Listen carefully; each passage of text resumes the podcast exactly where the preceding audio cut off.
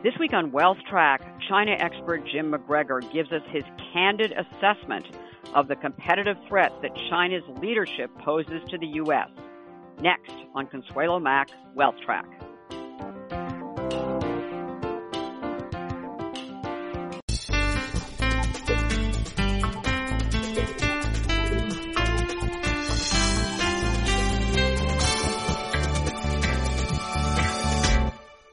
Another day is here, and you're ready for it. What to wear? Check. Breakfast, lunch, and dinner? Check. Planning for what's next and how to save for it? That's where Bank of America can help. For your financial to-dos, Bank of America has experts ready to help get you closer to your goals. Get started at one of our local financial centers or 24-7 in our mobile banking app. Find a location near you at bankofamerica.com slash talk to us. What would you like the power to do? Mobile banking requires downloading the app and is only available for select devices. Message and data rates may apply. Bank of America and a member FDIC. Hello and welcome to this Wealth Track podcast. I'm Consuelo Mack. Our focus is China.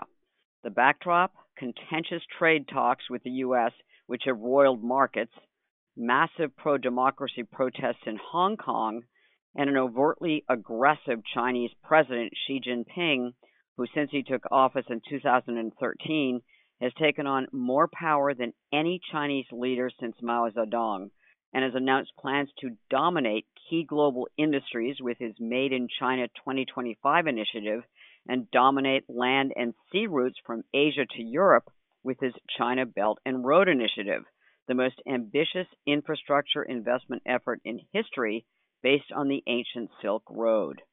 Our guest is the refreshingly candid China expert James McGregor, whom I have known for years since we met at the Wall Street Journal, where he was bureau chief in mainland China, then CEO of Dow Jones Company in China, and was former chairman of the American Chamber of Commerce there. He is currently chairman of APCO Worldwide, Greater China, where he specializes in advising multinationals on business, public policy, and communication strategies. He is also the author of several books, including No Ancient Wisdom, No Followers, The Challenges of Chinese Authoritarian Capitalism. And we will have links to Jim on our website, wealthtrack.com. Jim McGregor, it's great to have you on this Wealth Track podcast. There is a lot to talk about. There's been so much going on in China, and I, I really want to discuss uh, you know, your role as chairman of APCO Worldwide, Greater China, and specifically what you are advising businesses on the current state of China's leadership under President Xi, uh, who has been dubbed the chairman of everything, COE. So tell me what you're telling businesses. I advise businesses basically uh, fasten your seatbelts because this is um, this is not a passing squabble. This isn't just another downturn in U.S.-China relations. Um, this is a paradigm shift, and we don't know what it's going to look like when we come out the other end. China's on the move and very strong and very, you know, very exclusive ways, doing things its own way around the world and following rules where they work for China. If they don't work for China, they pretend they don't exist. And meanwhile, we've got you know the U.S. is going through all of our own trials and tribulations on on where we're headed in the world it's a new day and age. It's a new day and age. What, what you know from the past, the last 30 years in China are not the next 30 years in China, and the U.S.-China relations we've had in the past are not the relations of the future. And this is sorting itself out. You know, it's going to have to sort itself out. Whether it's the ongoing trade war, whether it's how, how do we do we decouple on technology, how do we handle China with its Belt and Road Initiative, and it just goes on and on and on into everything from military to technology to soybeans. How has it changed the business climate in China for foreign businesses specifically, and uh, and you know U.S. multinationals? Uh, who are your clients? Well, you know the business reasons we're in this situation as the business climate has changed for foreign multinationals and foreign companies in China over a period of the last five to ten years. You know, it, under Xi Jinping, we've been more and more kind of looking at what I call reform and closing, as opposed to Deng Xiaoping's reform and opening. China's doing a number of reforms for its own companies and its own systems, but it's um, step by step in making it more difficult for foreign companies. And when a Chinese company can do what a foreign company does, they can suddenly find they've got uh, little room to do business in China.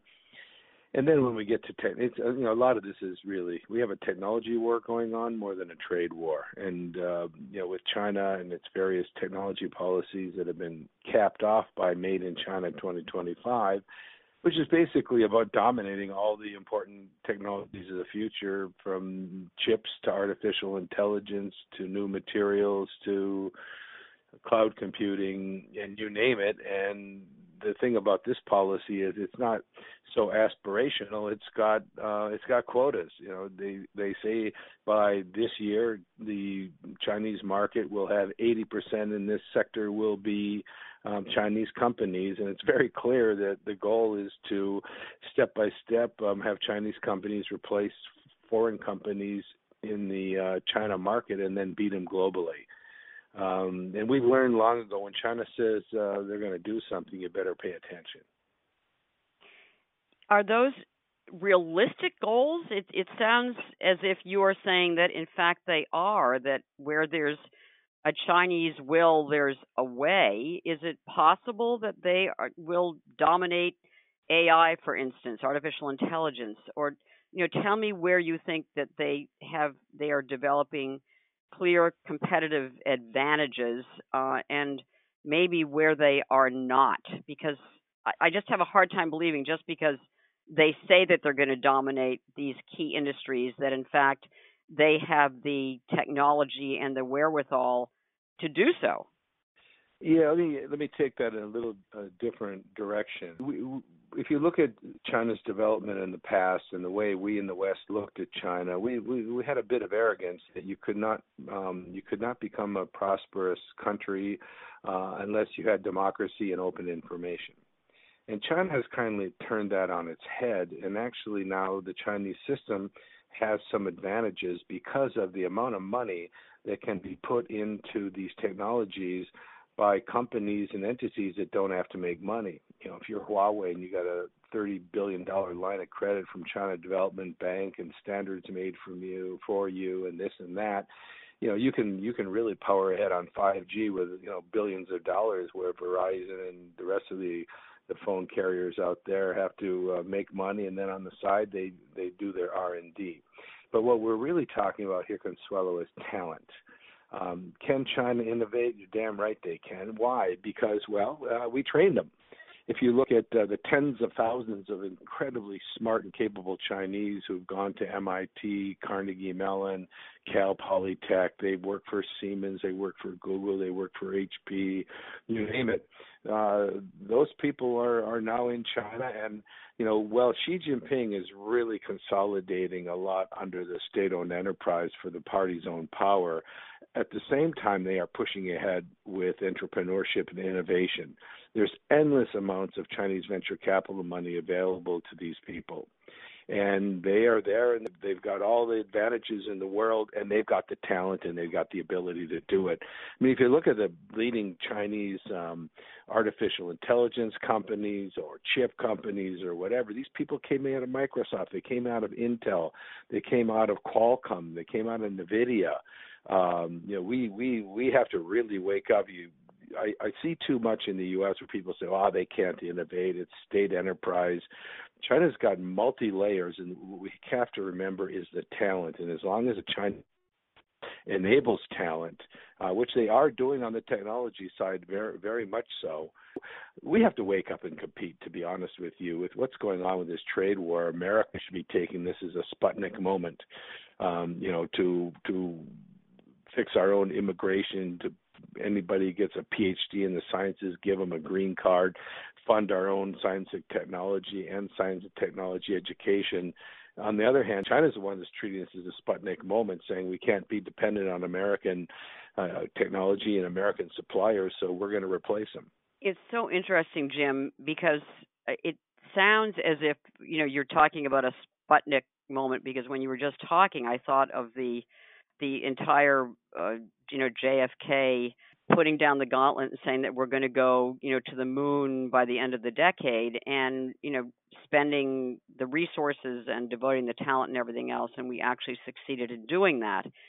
However, resources are exhaustible and um and so when you're talking about unlimited money they're they don't have to compete in the marketplace they don't have to make money in order to get the funding whatever it is i mean is there a you know a limit to uh to what they can do or we just haven't seen that yet yeah, there. Uh, well, of course, you know, does China have endless money? We ask ourselves this question all the time because of all the money it's putting into the Belt and Road and you know everything else. But remember, a lot of this money, there's a lot of rich Chinese people with with you know hundreds of millions of dollars, if not billions of dollars, and they're also investing. You know, this isn't just the government.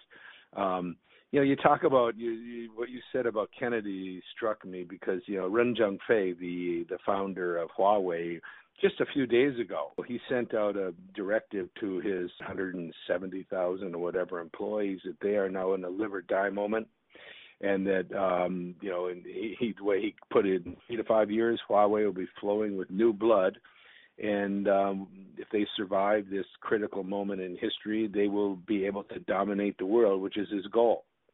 think about that. That that's the spirit they have going. Look, I'm not I'm not here boosting the Chinese, as you know. I've been there 30 years, and I'm uh, I'm a fact-based uh, person, and I'm also quite critical of things. But my these days, I want to wake up America. I want to wake up America that we have to wake up and we have to compete. Um, it, it's not so much, you know, trying to say, well, China won't be able to do this, and they can't do this, they can't do that. China's the one with the can-do spirit now. We're we're we're the one with the can't-do spirit. You know, I'm in I'm in Washington twice a year with business people from American Business, you know, American Chamber, and um, visiting with congressmen and and senators and members of the administration, and and we go to them with ideas and say, well, you know, why don't we do this? Why don't we do that? And they say that's a great idea, but we just can't do that. We can't do things around here. Well, I can tell you, China's not a can't do place, but America's got to get back to that. You know, we got to compete. As far as that, we have to compete because uh, you know traditionally we've competed through the private sector uh, and much less through government funding. But uh, are is it possible or in a capitalist system and in a free market system where we do have to pay attention to um, you know the bottom line and the balance sheet uh, can, can this kind of competition and competitive effort come from the private sector or, or are you saying it's we need a new public private partnership um, approach as you said a la the Sputnik moment well actually Consuelo if you look at our history if you look at the history of innovation in America it goes back to it goes back to government it goes it goes back to academ- academia and it goes back to companies all working together. And where where we have really you know where we have overcome barriers and where we've gone through our own Sputnik moments that's been government money working with the private sector. We've mm-hmm. just quit doing that. We you know we've kind of bled ourselves dry now um, you know you you you need the government involved in this. Um, you know, look, we go way back to you know China. Um, America was the world's largest um, you know state-driven economy during World War II when we were run by the War Production Board, and it was a you know a guy from Sears. No, I'm, I'm not saying we go back to that, but let's not be let's not delude ourselves on where we came from. A lot of the reason America got where it is, it was government working with business, not just business on its own.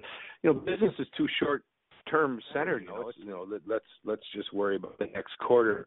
And you know, as you saw, the conference board the other day was talking about we've got to go beyond just you know shareholder value. Um, we've got to you know look out for employees. We've got to look out for our businesses, and you know we should probably look out for the country. This is where globalization has really caused a problem uh, with the with, with, American business because um, if, if your only incentive is for shareholders um, and you're an American, a big American company, well, the majority of your business these days, the vast majority for the, the technology companies, is outside of the U.S. So, how do you get them to care about the U.S. and have make decisions that are good for the U.S. economy? That's going to take government.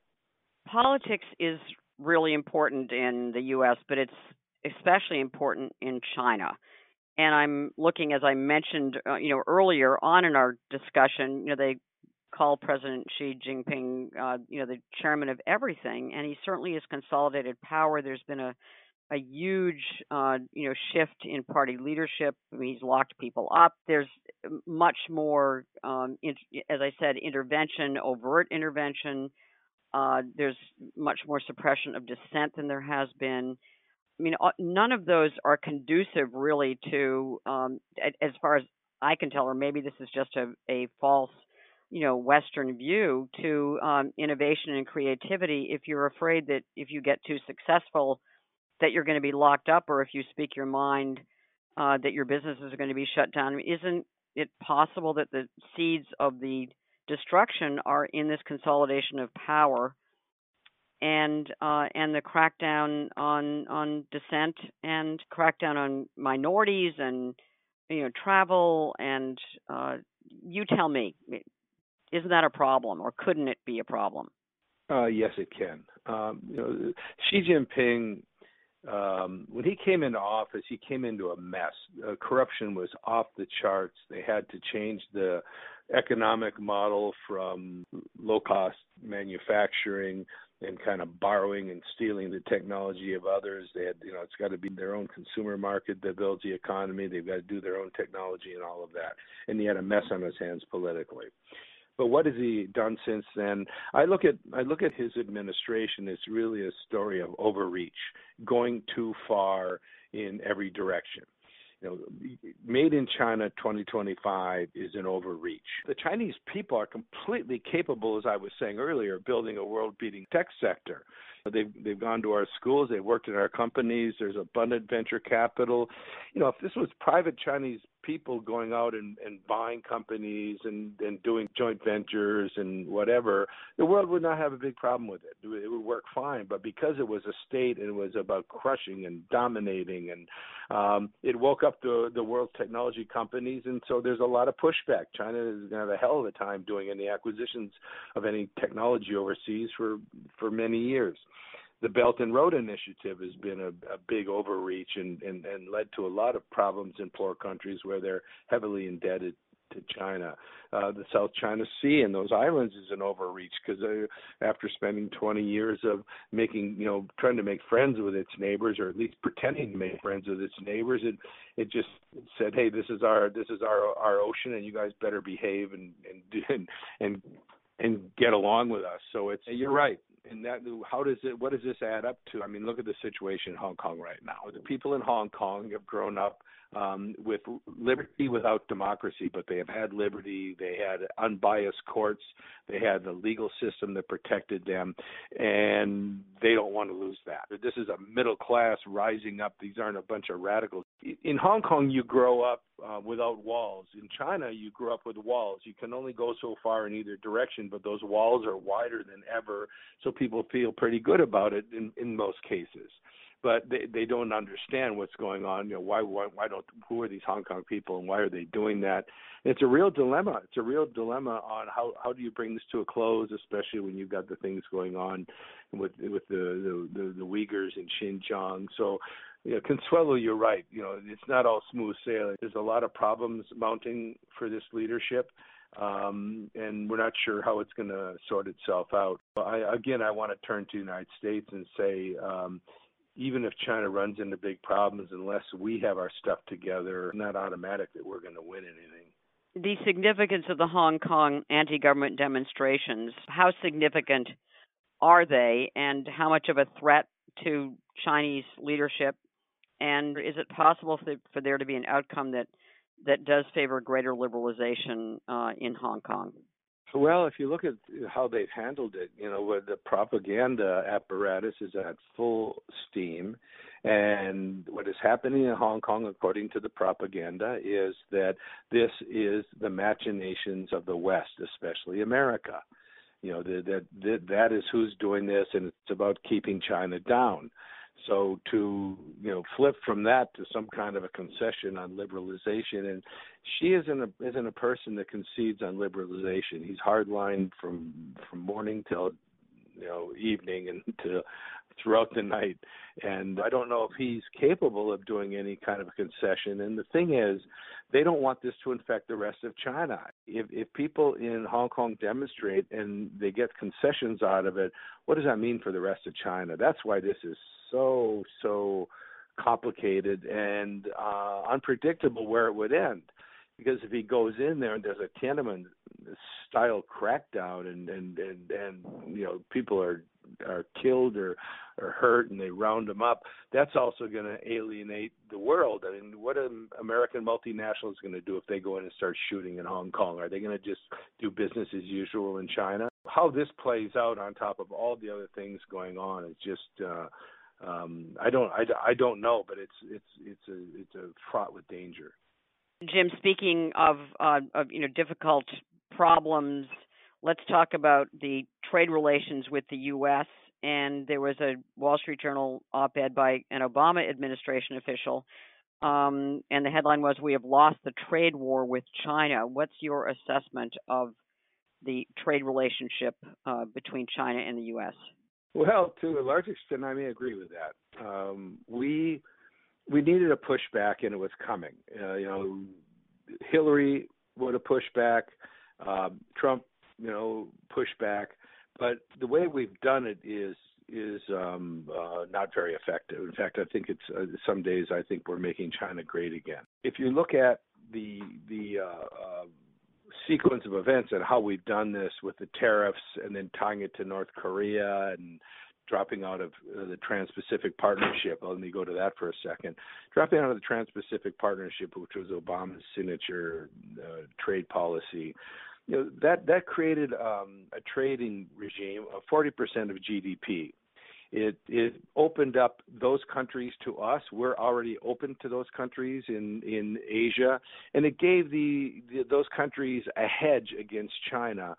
And China was not part of it. And I know the reformers in Beijing wanted us to do TPP because it would incentivize China to change to in a positive way to be in a trade regime, not hitting them over the head and telling them what to do. And we've gone through so many zigs and so many zags in this trade in, the, in our trade negotiations with China they've just decided they can't deal with us and they're going to wait us out and they can wait a lot longer than we can because you know the you know you listen to Kudlow and some of the stuff that comes out of this administration they seem to believe that China is going to bend at the knee at the majesty of the United States. They do not understand the power of China and and and the the, the companies there and the technology and the people and the money. And also it's quite coordinated. They can wait this out a lot longer than we can I work with uh, the Semiconductor Industry Association, the Advanced Medical Device, and uh, these, you know, if you're in those businesses and you don't have the China market, you're not going to make it globally. Our American chip companies, anywhere from 20% to 75% of their chips go to China. Uh, they can't lose that market.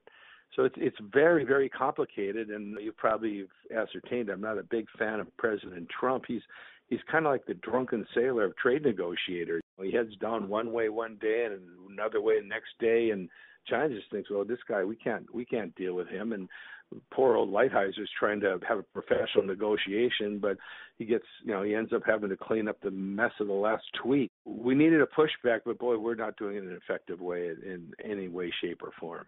Final topic of conversation because WealthTrack is about long term diversified investing, and certainly in any well diversified portfolio, uh, China should play a part.